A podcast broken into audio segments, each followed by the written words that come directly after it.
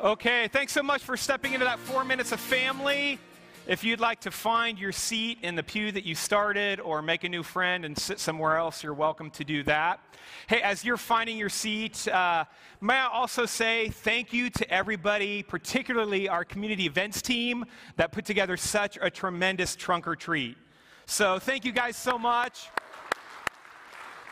We had a life size dragon, we had games, we got my dad to wear a mask, which hasn't happened in 30 years. Um, we had pizza that I think we're still eating. Thank you, uh, Brian and Jesse.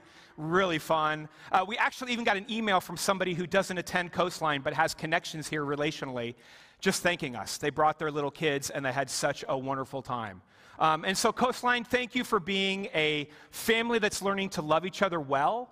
And thank you for stepping out and being missional and loving those that aren't here yet. Amen? Amen. Hey, I'm super excited uh, for this message today, and I, I, really believe that God has something unique that He wants to speak to each one of us because it has to do with this topic that we all experience, like it or not, of difficulty. Difficulty, hardship, struggle, strain, maybe even persecution. We've all experienced some level of difficulty in our life, have we not? And it's what I want to talk about is not necessarily like, okay, how do we respond to it? I want to begin by saying, how do we think about it? How do you tend to think about the difficulty in your life? Whether it be like your appliances all break at the same time, your three cars all break at the same time, you get terrible news at work and you're laid off, even to the extreme of losing a loved one. I know that it's a, it's a continuum there that I'm explaining, but that would all be on that, that horizon of experiencing difficulty, and we've all experienced it. And I think we think about it in usually three categories or three buckets. And, and, the first one is that difficulty is something to be avoided. That when it happens in our lives, that you and I do whatever we can to get out of it as quickly as we can. I know that's where I tend to live. I know you might think, oh, you have an MDiv and you're a pastor, and so you must immediately think, like, oh, Jesus is involved in this. I am just as human as you, and when difficulty comes, I'm like, where do I find the lane of comfort? Right? Some of us experience difficulty and we begin to, we turn it inward and we, and we think, when, why does this always happen to me? We're kind of the Linus character. We always feel like we have a, a, rainy cloud that just hangs over us and our life, and everybody else is living like the California sunshine dream. Maybe that's the bucket you put it in. It's kind of a, it's always happens to me. The other place that I've seen us go as a community when we experience difficulty is this reality that we feel that somehow we're responsible, that our past or previous actions have made us responsible for the difficulty that we're experiencing, that somehow I've done something wrong or somehow I'm guilty in this, that God must be upset or mad at me. So, what bucket do you, do you tend to live in? And where we're going to go tonight, we have a short passage. I don't know why we did this to you, Hunter. We gave Hunter 66 verses. I got five, which, however, we laid out Acts, I was the winner in this. But we have five verses, and they're really significant. They're really impactful, and I want, I'm excited to break them down for us because I think we're going to see from Scripture and from a man of faith who has walked before us He's going to shed light on this question of how are you and I to really think about difficulty and struggle in our life. He's going to give us some insight to see that the gospel has power to carry us through that difficulty and even do more than that, to break down the limitations that we put on God, and even more than that, to bring us to a place of joy and a place of joy for others. And so, with that, would you stand with me? And I would like to read Acts chapter 8, 4 through 8. Luke pens this. Those who had been scattered preached the word wherever they went. Philip went down to the city in Samaria and proclaimed the Messiah there. When the crowds heard Philip and saw the signs he performed, they all paid close attention to what he said. For with shrieks, impure spirits came out of many, and many who were paralyzed or lame were healed. So there was great joy in that city. Let me pray for us. Father, thank you for the opportunity, the privilege of studying your word this week. Lord, thank you that you have something very unique for each one of us that are listening, uh, Father, both live and online. Lord, that your word does not return void, that you want to plant something in us in this time and allow it to continue to grow in us as we interact with you. And so, Father, we pray that as we've worshiped you, that our hearts and minds might be open to receive what you have in store for each one of us. We pray that your authoritative word to us, Lord, would bear fruit in us in this time. It's in your name we pray. Amen. Go ahead and be seated. So it begins here in verse 4 and tells us that those who had been scattered preached the word wherever they went. And it's this idea that the followers of Jesus were both scattered and sent. They were both scattered and sent. And what I mean by scattered is this idea that I've been talking about in the intro of extreme difficulty or hardship, suffering, and persecution. See, the context of them being scattered comes back from chapter 8, verse 1, where it tells us Saul approved of them killing him, talking about the stoning of Stephen. Stephen had just been stoned, he had just been killed, and it says, On that day, a great persecution broke out against the church in Jerusalem and all except the apostles were scattered throughout Judea and Samaria. Godly men buried Stephen and mourned deeply for him, but Saul began to destroy the church. Going from house to house, he dragged off both men and women and put them in prison. And so this scattering is real. The difficulty is extreme. The struggle is intense. It has moved to the point of persecution. Now, I know that the Bible gives us kind of the G rated version of the stoning of Stephen. If you, if you listen in uh, the end of Acts chapter 7, you see that what takes place is that uh, Stephen, as he's being stoned, he falls on his knees, he cries out to God and says, Forgive them. And then it tells us that he falls asleep. Well, the reality of what's taking place there is that the Sanhedrin, the ruling authorities, don't like his message that Jesus is the Messiah and they're responsible for killing him. So they drag him out as like a raging mob. And as they're doing it, they're pelting him with rocks. I believe they tied him up and then they basically crushed his bones with heavy rocks. It was a public killing. It was extremely violent. It was excruciating for Stephen. And the reason I go into that violence and detail is, is the reality that this is a moment of deep trauma for the church. Because don't forget who Stephen is. He's, he's picked out from the seven to take care of the, the widows and we're told that he's filled with the Holy Spirit and he's filled with wisdom. And then as he begins his ministry, you see that he preaches powerfully and that the word of God, the God is alive in him and working, and he's performing signs and miracles that you saw in the apostles. And so the church had to be excited that, wow, this isn't going to be just an apostle thing. This isn't what, man, if you walked around with Jesus for three years, you got these great gifts to perform on Christ's behalf. Here was a Greek speaking Jew who was waiting tables that God elevated and used mightily. And see, it had to be such good news for them. And yet, in the killing of Stephen, what tragic news as they're so excited about who this young man is going to be. They say that he's filled with grace and power in 6 chapter 8 and 755 before he dies. He has a vision of God seated in heaven and Jesus at his right side. And yet it's a brutal death and a tragic loss for the church. And as we're told in eight, eh, chapter 8 verse 2, they mourn. They mourn deeply. And maybe the most tragic thing in all of this is we're told in 8 1 that, that Saul approves of this killing that this violence that they don't actually have the right because remember when jesus was crucified the sanhedrin the religious jewish class had to go to pilate to get pilate's approval to send jesus to death they didn't have the right to put Stephen to death. It was a mob that just grabbed him and started chucking rocks at him. That was what took place. This tragic loss that they experience. And you'd think that, man, maybe they would wake up and go, oh my gosh, this violence is appalling. And instead, you see that they're applauding.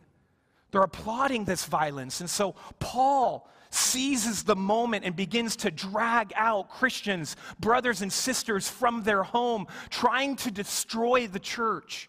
You're told in Acts chapter 5 that as the apostles are going, they're building the church from house to house to house. Faith is expanding from house to house. God is on the move from house to house. And here's Saul coming from house to house to try to destroy what God is building.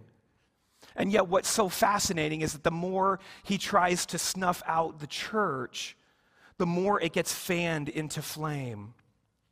So this great persecution breaks out.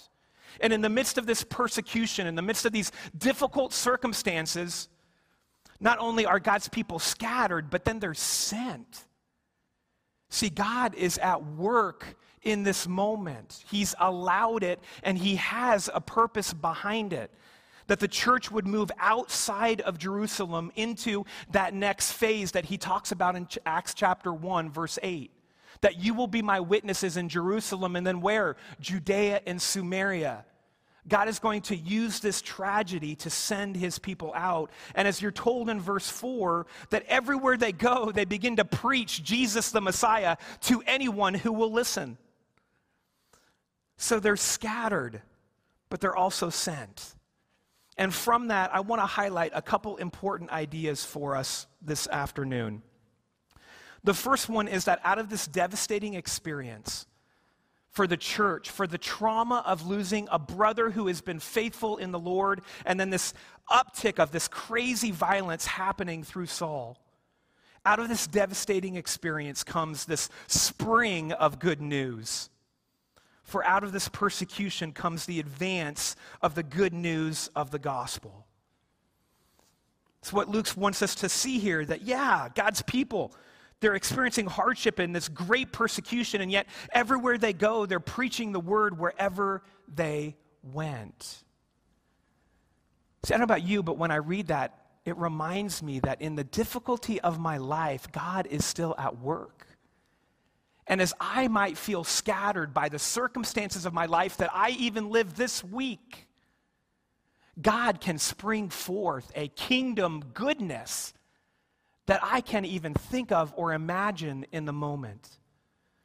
This is why you have statements like Joseph. If you remember at the end of Genesis 50 20, he says, Look, all these things that happened to me, my own brothers selling me into slavery and abandoning me, me being stuck in jail for a very long time, being accused of something I did not do, man intended for evil, but God intended for good.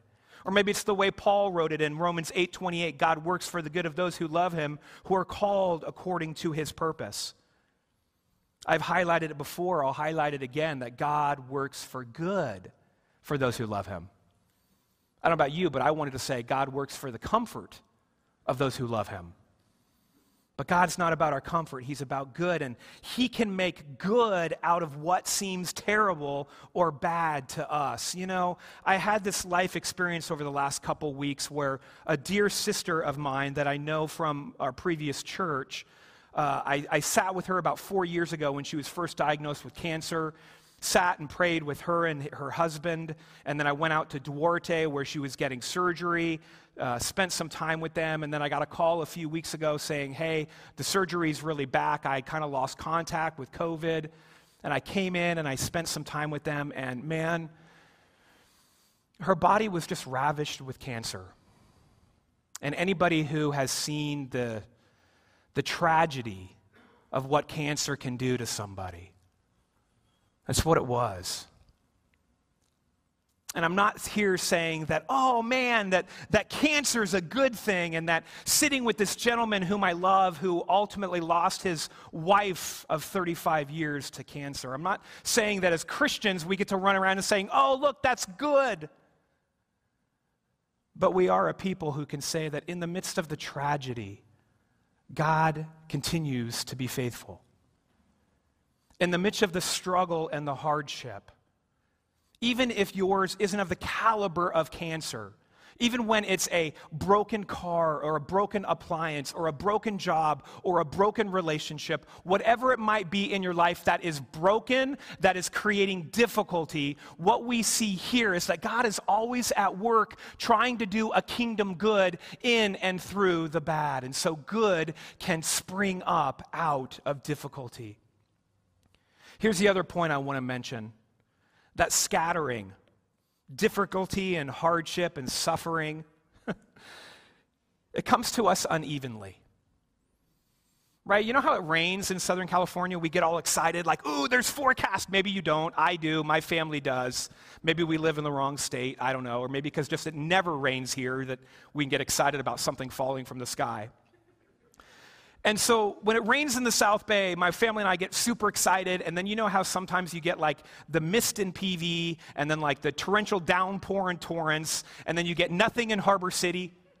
You ever notice that? You're like, wait, this isn't rain. This is like random mist that decided to like turn on for 10 seconds and then shut off. That is a good representation of how it feels sometimes of the difficulty and struggle of our lives that it comes to us unevenly. That some people seem to get a lot of it, and other people seem to get very little of it. And what you and I want most is fairness, when God wants faithfulness. And the situation that you're going to see in Philip, that as persecution has happened, it didn't break fairly. Look with me in 8, verse 1. It says that persecution broke out, and all except the apostles were scattered. Wait, so like the 11 plus the 1 got to stay in Jerusalem, and then the rest of the disciples, hundreds, maybe thousands of them, all got scattered to Judea and Samaria. Well, why do the apostles get to stay? You see the same thing at the end of John. Remember that story about Peter and John, and, and Jesus has come back, and then he's going to go to the Father, and he tells Peter, Hey, when you're old, someone's going to take you by the hand and take you where you don't want to go, talking about his death that he'd be martyred for Christ. And Peter says, Well, hey, what about John? Like, what does John get? If I'm going somewhere where I don't want to go, is John coming with me? And he's like, Hey, that's not up to you. If I want John to live forever, what's that to you? Like, what?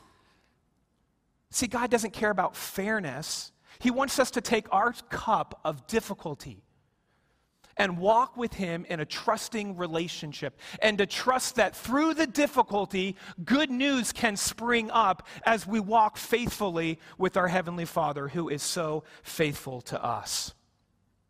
And then finally, this the believers who were scattered proclaim everywhere they go. They proclaim. Let me highlight they proclaim. What do they do? What do they not do? Complain. I don't know about you, but I am a complainer. I complain. Moment of confession. We're in the church. That's what the church is for. We're a confessional people. I complain. Things happen. I don't like them. I complain. I see in Philip this, he has to leave Jerusalem and he's going into a new city. He's losing all that he knows from behind him and launching into this running for his life. And he's not complaining, saying, Oh my gosh, they just killed Stephen. Oh my gosh, I've got to leave Jerusalem and I'm now going to where? Samaria? Are you kidding me, God? See, he proclaims, he doesn't complain. Now, there is room to complain for those of us following Jesus. Amen? If you can't get an amen that it's biblical to complain, I don't know when you can get an amen. Because it is. I mean, you have the whole book of Psalms where David does a lot of complaining before the Lord, and you have a whole book, Lamentations, which is a lament, is a complaint before the Lord. And so, if you are a complainer, you're in good company. But here's the, the reality of the Christian life that our complaining is to be before God. And at some point, our complaining needs to move to acceptance, and then acceptance needs to move to trust that God, if you don't change these difficult circumstances, I'm going to be okay. Not because I like them, but because you're with me and you're going to make me okay. And you're going to work a kingdom good that I can't see yet as I just walk faithfully with you and accept the cup of difficulty that you have for me. There's room to complain, but our complaint has to move to acceptance and then ultimately to trust. And as I look at Philip's life, I see him focused on two things that help him do that. He was focused on what he had in Jesus, not what he didn't have. He was so excited that he had Jesus as his Messiah that he didn't go to Samaria and be like, Did you understand what the Jews just did? They just killed my brother uh, Stephen. And now this guy Saul is running around putting people in prison. Can you believe that?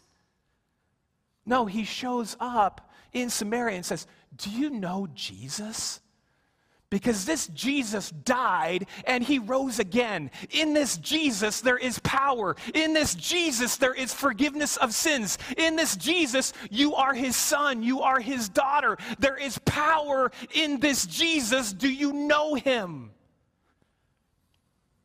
See, I'm so challenged by Philip's life because he chose to say, Yeah, I've got reasons to complain. And I'm sure he complained to his heavenly father. But he was focused on what he had in Christ, not what he didn't have. He was focused on what God had done for him, not what man had done for him.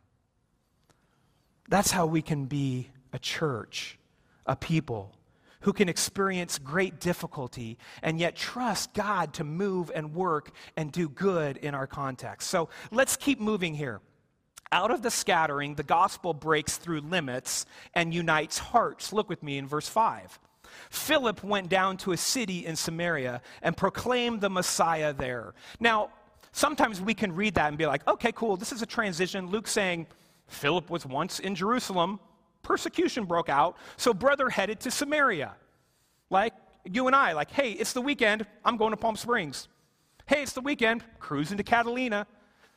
And we can miss the theological implications of the significance that Philip, in the midst of the persecution, he heads north to Samaria. Now, many of you who know your Bible, have grown up in church, you know a little bit about the Samaritans and the, the broken relationship between the Jews and the Samaritans. Let me give you a quick, like, one to two minute recap. It began by the Jews seeing the Samaritans as traitors in 1 Kings 12, the kingdom of Jews, they had David as the king, and then Solomon, his son, was the king. And after Solomon, the kingdom was divided in the 900 BC. And his son, Rehoboam, was the natural line. And then there was Jeroboam, who worked for David. And the kingdom was split along those lines. And the northern kingdom and 10 tribes went with Jeroboam, and only Benjamin and Judah, the southern kingdoms, stayed faithful to Rehoboam, who was Solomon's son. And so the kingdom is fractured. And so from that point, there's division between them about who really are God's people and who really is the rightful kingdom of God. And then you get in the 700s when the Assyrians come through, they deport a bunch of the Samaritans and they import a bunch of Assyrians and they intermarry with each other. And so now the Jews look at the Samaritans as like, you're not even God's people. You never were. You were separatists who broke out. And now, two, 300, 400 years later, you've intermarried and you're not a true Jew. You're a, you're a half breed ethnically. And to make matters worse, they looked at each other like each side were heretics. Because the Samaritans only believed in the Pentateuch, the first five books of the Bible, where the Jews believed in the whole Old Testament. The Jews had their temple in Jerusalem, and the Samaritans had their temple on Mount Gerizim. They, they had built their own temple. They had different places of worship. And to make matters worse, through the years, there were scuffles and there, were, there was basically bloodshed between the Jews and the Samaritans. All that to say 900 years of distrust, 900 years of not liking each other. So they see each other as enemies to the point where John would say in John chapter 4, verse 9, like, Hey, Jesus, what are we doing in Samaria with the woman at the well? Because we're Jews, and Jews don't associate with Samaritans. No, we don't do that. Where does Philip go? Philip goes to Samaria. He goes to his enemy. He opens his heart to the people that he's got 900 years of historical animosity with and says, Guess what? I love Jesus, and Jesus loves you. And he's the Messiah, the one sent from God. Man, that's challenging. That he would open his heart to his enemy. It's a courageous faith. I love how Willie Jennings says it. He says this Philip offers us insight into God's love for those at the imagined limits of Israel. And yet the Samaritans are inside Israel. And what captivated my mind as I read that was these imaginary limits, that the Jews lived with imaginary limits that this is God's people. Jerusalem, Judea, definitely not Samaria to the north. This is the boundary marker of God's people. And God, through persecution, allows a good kingdom work to happen for the gospel to travel to who they thought were their enemies. God's reach would not be diminished through man's imaginary limits. And what I think I found so challenging this week with that term, imaginary limits, was this idea that Samaria was always within God's plan. It was laid out in Acts 1 8. He said, I'm going to start in Jerusalem, and then we're going to go to Judea and Samaria, and then we're going to the ends of the earth because I love all of humanity. And no one is beyond my reach, regardless of how they live, regardless of what they believe, regardless of how they vote regardless of how they think we should be vaxxed or not vaxxed, or wear a mask or not mask. I mean, you name it. No one is beyond the loving reach of God. That's what Philip teaches us. And as I looked at my own life this week, I thought, man, Garrick, if you're honest, I think you have some imaginary limits here of people that you said, man, God could not reach them. I've had too much difficulty or too much problem, or they're way too far from your truth. You could never open their heart. They're beyond. Well, what's so challenging about Philip is Philip is this living example that that is just not true. That all things are possible with our Heavenly Father, that His reach extends well beyond what you and I could dream or fathom or imagine. So, maybe it's worthwhile for us to pause for a moment and say, where are your imagined limits? Who do you have on your list as outside of God's people? That somehow God, through His grace, couldn't reach down and touch a mind and a heart that right now is not bent toward His truth. It's not bent toward His will. It doesn't give a rip about Jesus or God or church or the Bible. They might even be totally, you know, uh, antagonistic toward any kind of those ideas. Well, so was Saul. And he was pretty adamant about it because he was killing people over it. We're going to see in a few weeks that God had other plans. So, what imaginary limits does God need to break through in your life that you could say, yeah, the gospel could work there? Not because of me, but because of the greatness of our God. Our imaginary limits, friends, are just that they're imagined. In doing so, we limit God's love, we limit the power of the gospel. May we be a people and a church who allow God, through the truth of His word and the power of His Spirit, to reshape what we understand as the reach of our gracious and loving God. See, friends, Jesus is in the business of joining hearts. I've been telling you since we started this Acts series that God joins us in Pentecost. God joins us in Acts 2. And then the church joins together in Acts 3 through 8. And now God is inviting uh, others to join in this good kingdom work as Philip is sent out as an evangelist. And it's no accident that Peter and John are sent from Jerusalem later in this chapter. In fact, let me read it for us in verse 14. So Philip has had this tremendous ministry in verse 6 and 7. Let me read that. When the crowds heard Philip and saw the signs he performed, they all paid close attention to what he said. For which shrieks and impure spirits came out of many, and many who were paralyzed or lame were healed. And so we'll talk about it in a second, but Philip is having this profound kingdom, fruitful ministry. And these Samaritans, those hated by the Jews, the enemy, those outside the bounds of God's loving reach, are now coming to faith in Christ. And so Peter and John, as apostles, are like, What? I mean, God told them in Acts 1 8 this was going to happen, but being told something's going to happen and then believing it are two different things, right? It's two different things for us when we're told good can spring out of our difficulty, and yet it's a hard path to walk that truth. That's what they're having to walk, this reality. And look with me in verse 14 of chapter 8. When the apostles in Jerusalem heard that Samaria had accepted the word of God, they sent Peter and John to Samaria. When they arrived, they prayed for the new believers there that they might receive the Holy Spirit, because the Holy Spirit had not yet come on any of them that they had simply been baptized in the name of the Lord Jesus. Then Peter and John placed their hands on them and they received the Holy Spirit. Now, God is doing something unique here in Acts 8. Some will argue that this is the proof text for a two step conversion into Christ. That you and I profess faith and believe in God and are forgiven of our sins, step one. And then step two, we receive the anointing of the Holy Spirit. I don't believe that. I don't believe that's what Scripture teaches. I think what you have here is not the norm. And let me share it with you why. Because there are other places in Scripture that you see that it happens instantaneous. What's taking place here is I think God is withholding the Holy Spirit to get Peter and John down there so that they could see with their very eyes yep, the Samaritans, your enemy, those you put outside of my love, they're in. They came to faith in Jesus, they're in.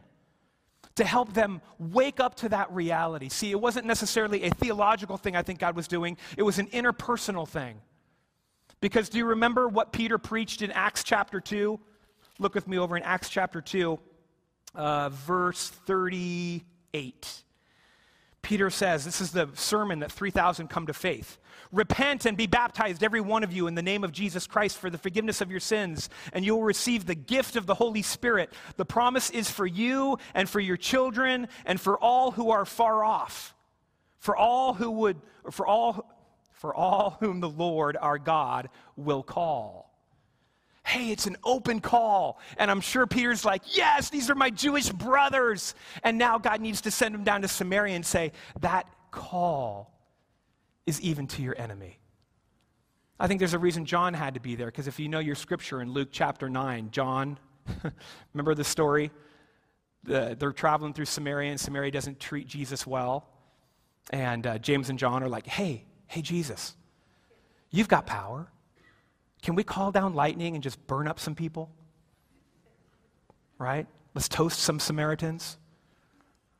I make that in jest, but if we're honest, we all have people on our list that we wouldn't mind God doing that. And yet, the challenge we see in Philip is to respond in grace the way our Heavenly Father does with us. And says, Hey, look, I'm going to bring them. John, can you not be about their destruction, but can you be about their salvation? And so that's why I believe that God brings Peter and John down and he withholds the Holy Spirit so they can see that, yes, this is a work of God and they can put their blessing on it. And the Samaritans can trust the Jewish leaders in Jerusalem, and the Jewish leaders in Jerusalem can see with their own eyes yes, it's true that God has busted through our imaginary limits. And finally, this out of the scattering comes effective witness. Look with me back in verse 6. It says, When the crowds heard Philip and saw the signs he performed, they all paid close attention to what he said. Then with these great signs, he, you know, he casts out demons and he heals the paralyzed and he heals the sick. And then we pick it up in verse, uh, follow with me in verse 12. It says, But when they believed Philip as he proclaimed the good news of the kingdom of God in the name of Jesus Christ, they were baptized, both men and women. Even uh, Simon himself believed and was baptized. And he followed Philip everywhere, astonished by the great signs and miracles that he saw. In the beginning portion of the text, Simon is a sorcerer who has amazed the people. And they're all following him, and they're even calling him Simon the Great. Here comes Philip proclaiming Jesus Christ and him crucified. And the Samaritans come to faith. And even Simon and all his power comes and I believe comes with a real faith. It's a little bit mixed up, you'll see later on, but for now it's what he has. And God is at work. And how did God work so powerfully through Philip? Like, I look at his ministry and I'm thinking, man, I'd like my ministry to look like that too. I bet you'd love your ministry at work, at home, at school to look like that as well. What I see in Philip is this effective example of witness that he both shared and showed the gospel. That we're told in verse 6 that the Samaritans both heard the message of Jesus Christ crucified and they also experienced it. Now, the good news for us is there's no mention of special gifting. There's no mention that Philip, you know, someone laid their hands on him and gave this amazing gift of evangelism that he could go and do these miraculous signs that the apostles could do. I think Philip is just an everyday man. A few months earlier, he was waiting on tables. So, what makes his ministry so powerful and so effective as just a regular follower of Jesus? with no special anointing. I think it's very simply this Philip believed that Jesus made a difference to the extent that he would talk about him and that he would pray and believe that there's power in prayer in the name of Jesus. That's something that I can do. Frankly, that's something that we can do.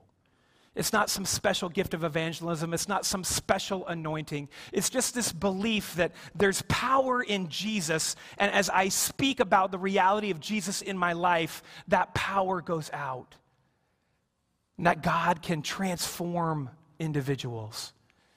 It's enough faith in God to say, I can't fix this person, but I know someone who might be able to, and so I'm going to pray. Can we be a community that believes that Jesus does, in fact, make a difference? That belief in him does impact and bring transformation to our lives? Because that's all it simply took for Philip. And Philip had this tremendous ministry that we're reading about today and we're going to read about next week. And as I look into Scripture again and again, I see an average man who believes that Jesus makes a difference and I'm going to have enough faith to pray in his name for the people around me. Friends, if we do that, we will be a community that proclaims Jesus and also shows the reality of Jesus' presence in our lives, and we will bear good kingdom fruit. Philip both shared and showed the gospel. May we do the same. You know, sometimes I think we struggle with this because we think it's our job to win. Have you ever had that experience? Wherever you work, wherever you go to school, wherever you hang out, you, you look at the hardness of the people around you and you think, I can't win these people. And so we stop proclaiming and we stop praying. May I remind us that our job was never to win, our job was to witness. God is the only one who brings the fruit. God is the only one who wins. If we simply believe that Jesus makes a difference, and I want to tell you about how he's made a difference in my life, that is our job. I trust that God will show up. In verse 8, in closing, it says this So there was great joy in the city. There's great joy. Wherever God has planted you, in whatever city in the South Bay you live in, if you understand that the difficulty you experience in your life, God can work a kingdom good. If you recognize that God is at work in your life right now trying to expand your imagined limits, and if you will be a, simply a person who says, I believe Jesus made a difference, and I'm going to pray that it is so, we will be a people who have an opportunity to bring joy to the cities that we dwell in. And the South Bay will be thankful that Coastline exists. Because I believe God has placed Coastline here for such a time as this that we would bring joy to the South Bay as we say, man, Jesus is real. And praying to Him on your behalf is going to make a difference in your life. So, friends, as we get ready to take communion, may we be a people who truly believe man, Jesus makes a difference. And if I walk out of here this week believing that, walking in that, He is going to use me, regardless of the difficulties I face this week, to bring joy to myself and to the people around me. Let me pray for us.